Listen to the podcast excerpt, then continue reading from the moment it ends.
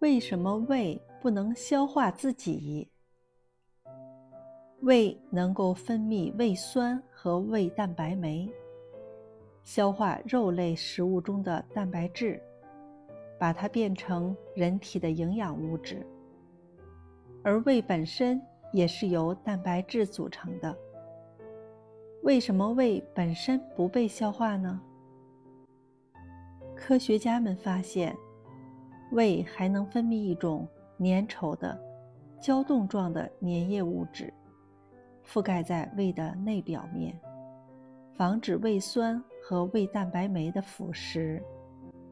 此外，胃内表面黏膜的上皮细胞是一层紧密排列的特殊结构，从而形成了一道生理屏障。